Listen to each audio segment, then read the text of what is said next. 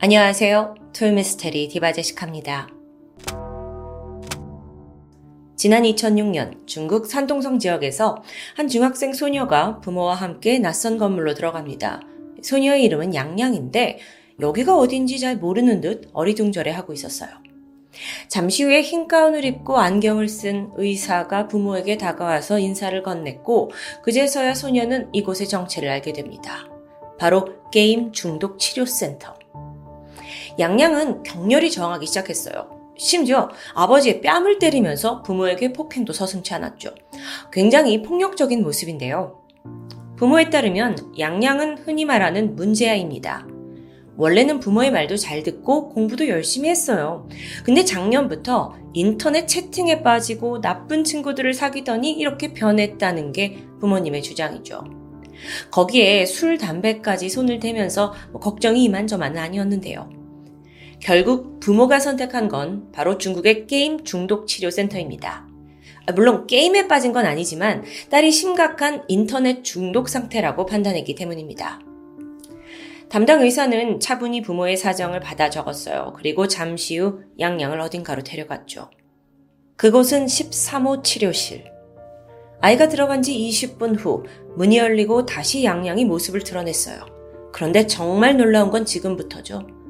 아이가 갑자기 무릎을 꿇더니 부모에게 눈물을 흘리기 시작합니다. 그리고 지금까지 일을 모두 사죄하면서 이제는 절대 바르게 살겠다고 비는 거예요. 이건 부모도 보고도 믿지 못할 아주 갑작스러운 변화였습니다. 여러분, 지금 이야기를 들으시면서 어떤 생각이 드시나요? 세상에 정말 저런 신통한 병원이 존재할까요? 아니요. 사실 그보다 과연 20분간 양양에게 무슨 일이 있었는지가 더 궁금할 겁니다. 저도 그랬으니까요. 지금 들으신 이 이야기는 2008년 2월 중국에서 방영된 한 다큐멘터리 인터넷 중독과의 전쟁에서 소개된 한 장면입니다. 이 다큐에서는 양양 외에도 다른 문제아들이 교정 치료를 받으러 그 치료실에 들어갔는데 정말 단 몇십 분 만에 막 눈물을 흘리면서 순한 양이 되는 모습이 모두 적나라하게 나오고 있는데요. 당시의 매스컴은 이걸 기적이라고 부르면서 해당 센터에 대해서 연일 보도를 했죠. 그러다 보니 중국 전국 각지에서 정말 부모들이 몰려들었습니다. 이곳에 대해 좀 더 알아볼까요? 산동성 리니시에 위치한 센터는 2006년에 개원을 했습니다. 소위 인터넷 중독 치료센터예요. 클리닉이라고 할 수 있죠. 여기에 센터장은 양용신이라는 의사였는데요. 이전까지는 그냥 평범한 정신과 의사였어요. 그러던 어느 날부터 자기 아들이 점점 게임에 보내는 시간이 많아집니다. 그래서 의사로서 인터넷 중독에 대해 연구하기 시작하죠. 시기적으로 2000년대 초반 중국의 인터넷이 확산이 되면서 그에 따른 청소년 중독 문제가 한창 부각되던 때입니다. 거기에다가 기름을 붓는 일이 발생했는데 2002년 6월에 베이징에 있는 한 PC방 화재로 인해서 25명이 사망하고 12명이 부상을 입는 대참사가 벌어져요. 근데 알고 보니 이 방화 사건의 범인은 청소년 4명이었습니다. 사건 당시에 종업원이 미성년자는 출입을 할 수 없습니다. 라고 제지를 하니까 홧김에 방화를 저질렀던 거예요. 이후에 언론 보도가 어떻게 나가냐면 게임에 중독된 비행 청소년들의 방화 이런 타이틀로 나갔고 이걸 계기로 중국에서는 국가 차원에서 청소년에 대한 게임 통제가 필요하다고 판단한 겁니다. 그래서 2005년에 베이징을 시작으로 정말 전국 곳곳에 인터넷 중독 치료센터가 설립됐어요. 그리고 마침 이걸 연구하던 양용신이 산동성에다가 전문 센터를 차렸고요. 그가 연구한 바에 따르면 게임은 마치 마약과 같아서 사람의 뇌를 중독시킵니다. 심할 경우 인격장애와 인지장애까지 일으키는 유해 요소라고 그는 판단해요. 아, 이 치료센터가요, 처음에는 사람이 많지 않았습니다.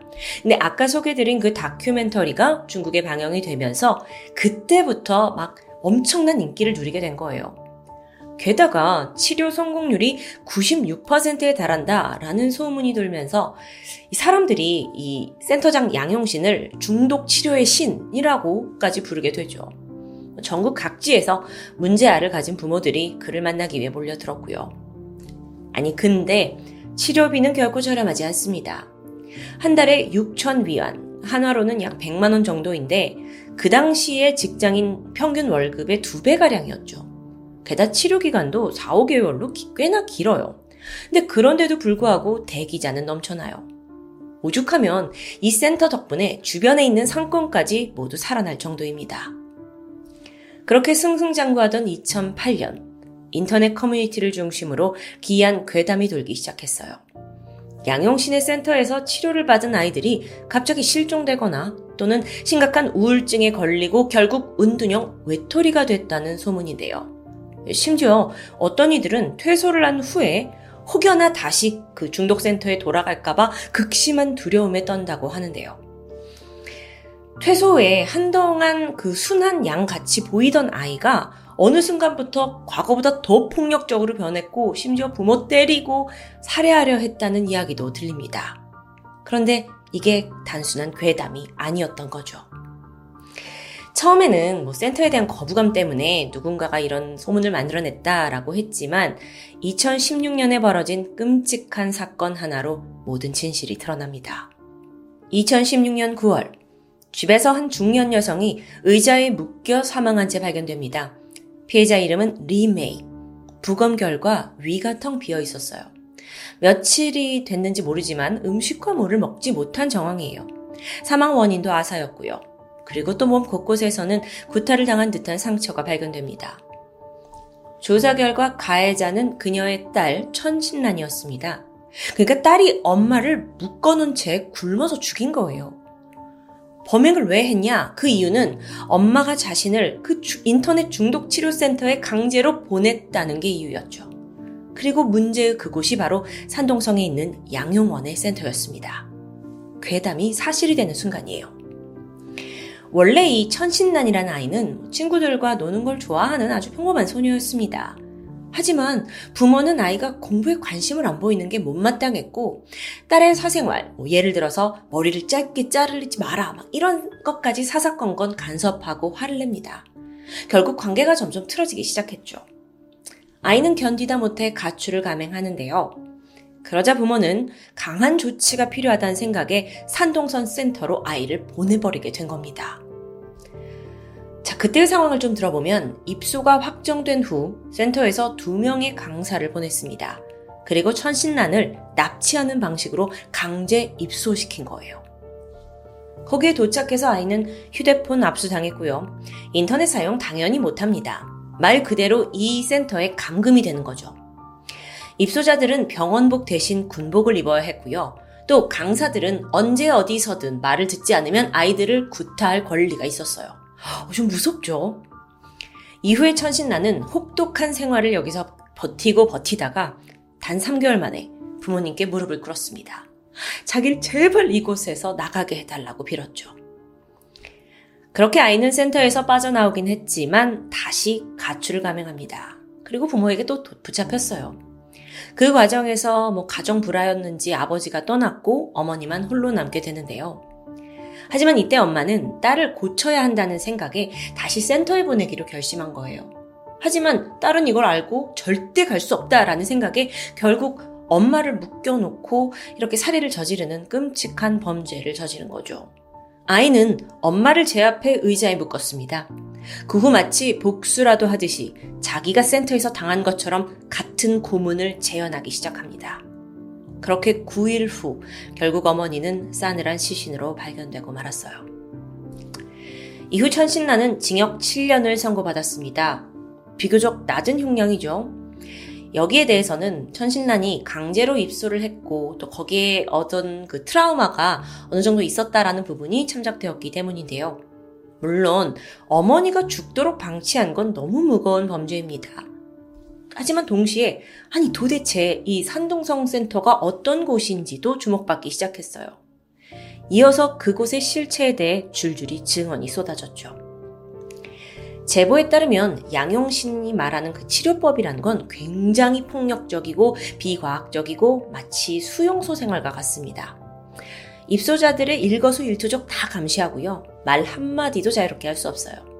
만일 이런 규칙을 어길 경우 정신교육이라는 명목 하에 하루 종일 벽을 보고 있는 벌을 받았습니다. 또는 200배 정도의 절을 해야 했고요. 그런데 이건 사실 빙산의 일각이에요.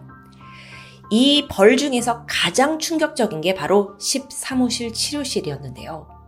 이곳에서는 전기 치료가 진행됩니다. 양 원장에 따르면 굉장히 낮은 전류로 따끔하는 정도를 사용한다고 설명해요. 이걸 흘려보내면 머리가 맑아지고 잡생각이 없어지는 효과를 얻는다는 게 그의 주장이죠. 하지만 입소자들의 말은 완전히 달랐습니다. 관자놀이와 이마에 전기를 흘려보내는데 그 전류가 너무 세서 막 손톱이 으스러지고 얼굴에 실핏줄이 다 터질 정도였어요. 이 느낌이 마치 수십만 개의 바늘이 막 동시에 찌르는 느낌입니다. 아니, 이거는 치료가 아니라 거의 종기 고문이잖아요. 그래서 애가 너무 아파서 막 소리 지르고 발버둥 쳤는데, 하, 옆에서 건장한 직원들이 입 틀어막고 계속 붙잡고 전기를 주입합니다. 아, 근데 이때 더 섬뜩한 게 동시에 양 원장이 질문을 해요. 너 여기 왜 왔는지 아니? 너 네 문제가 뭔지 아니? 네가 게임에 중독됐다는 거 아니? 그는요, 마음에 드는 대답이 나올 때까지 전류를 계속 흘려보냅니다. 이게 바로 13호 치료실에서 벌어지던 현대판 전기 고문이었던 거죠. 이걸 겪은 아이들은 어, 트라우마가 너무 강해요. 그래서 이 감금이 된 상태에서도 13호실에 간다라는 말만 들어도 소변을 지리는 아이들이 있었을 정도라고 합니다. 자, 그러면 이게 정말 어떤 의학적인 효과가 있는 거냐? 전문가들에 따르면 양용신이 행한 전기 충격 요법은 소위 ECT 치료라고 불린다고 합니다. 과거 이건 아주 심각한 우울증과 조울증 환자들에게 사용을 했어요. 근데 그마저도 철저한 검사를 통해서 전신 마취하고 나서 진행하는 아주 제한적인 치료였죠. 이게 2000년대부터는 사실상 거의 쓰지 않는 치료입니다. 왜냐하면 너무 부작용이 크고 또 비인간적인 고통을 주기 때문이에요. 그런데 양 원장은 여전히 ECT 치료가 절대적이라고 믿고 있어요. 그러면서 극한의 고통은 아이들이 말을 잘 듣게 만듭니다. 라고 주장합니다.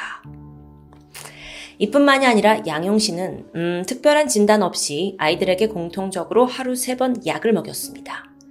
네, 입소자 아이들이 이 약을 먹으면 어딘가 달연하고 기운이 없어지고 뭐 멍해지는 기분이 들었다고 해요. 이를 통해서 좀 유추를 해보면 어쩌면 그가 항정신성 약물을 아이들에게 먹인 것으로 추정되죠. 이쯤 되니까 좀 궁금해지는데 정작 부모들은 이런 비인간적인 치료에 대해 알고 있었을까요? 알면 절대 들여보내지 않을 것 같은데요. 당시 센터를 취재한 기자의 내용이 정말 충격적입니다. 부모들의 반응이 어땠냐면, 솔직히 좀 폭력적이면 어때요? 그게 다 아이를 위하는 일인데. 아니, 그리고 치료 방법을 전문가가 제일 잘하는 거 아니에요? 이걸 들으니까요. 어쩌면 센터에 아이를 보낸 대다수, 대다수의 가정은 아이가 문제가 아니라 부모의 양육 방식이 더 큰 문제가 아니었을까라는 생각이 듭니다. 어쩌면 내 자식은 부모가 함부로 해도 되는 존재라고 여기거나 문제가 생기면 뭐 폭력을 써서라도 해결해야 한다고 믿는 것 같으니까요. 그런데 부모들이 절대적인 믿음을 갖게 된 데는 또 이유가 있습니다. 이 센터에서 권위적인 의료진을 내세워서 인터넷과 게임, 이걸 거의 뭐 무슨 마약과 같은 급으로 단언을 해버린 거예요. 거기에 아이들이 반항하고 부모 말에 토를 달면 그건 다 인터넷과 게임이 중독돼서 오는 일종의 질병 현상이다. 라고 부모들을 주입시켜버린 겁니다. 이런 부모들은 정작 자기 아이들을 보호하기보다 어느새 양용신의 든든한 보호막이 되어버렸죠. 그래서 실제로 이 센터에서 아이들이 도망을 가잖아요. 그러면 부모들이 나서서 아이들을 잡아오는 역할도 마다하지 않았고요. 그런데 여기에 들어오는 입소자들은 정말 그런 문제아였냐? 꼭 그렇다고 할 수는 없습니다. 뭐, 인터넷 많이 하고, 게임 많이 한다고 우리가 그걸 다 중독자로 부를 수는 없는 거잖아요. 당시 많은 아이들은 가정 불화를 겪거나 혹은 사춘기가 와서 방황을 하는 수준이었고요. 또 혼자 지낸 시간이 많다 보니 자연스레 게임과 인터넷에 빠졌던 아이들이었습니다. 심지어 나중에는 너무 얘가 강아지를 좋아해서 공부를 안 해요. 라는 이유로 입원한 케이스도 있었고요. 이게 말이 되냐고요. 이게 점점 시간이 지나면서 내 자식의 군기를 좀 들게 하겠다라는 뭐 훈련소 보내듯 센터에 입소하는 경우도 많았습니다. 또 황당한 경우는 다 큰 어른인데도 불구하고 PC방에서 일한다는 이유로 너는 중독자다 하고 잡혀온 사례도 있었고요. 아니 이게 중국이라서 가능한 건지 모르겠지만 너무 황당하죠. 이렇게 부모에 의해서 강제 입소가 되다 보니 퇴소를 한 후의 아이들은 극단적인 선택 혹은 가출을 택했습니다. 우울증도 당연했고 아예 부모와 연을 끊는 아이들도 있었어요. 참고로 만일 입소자가 도망간다면 어떤 일이 벌어졌는지 아세요? 부모들로 구성된 특별팀이 정말 아이를 끝까지 쫓아갑니다. 대부분 미성년자이기 때문에 뭐 갈 곳 뻔하죠. 그래서 잡히는 것도 시간 문제였고요. 또한 이 치료센터가 주변 상권을 거의 뭐 책임지고 있잖아요. 덕분에 먹고 살고 있다 보니 상인들 역시 탈출을 한 것 같은 아이를 보는 즉시 센터에 신고하기 일쑤였고요. 아, 정말 매정한 어른들이죠.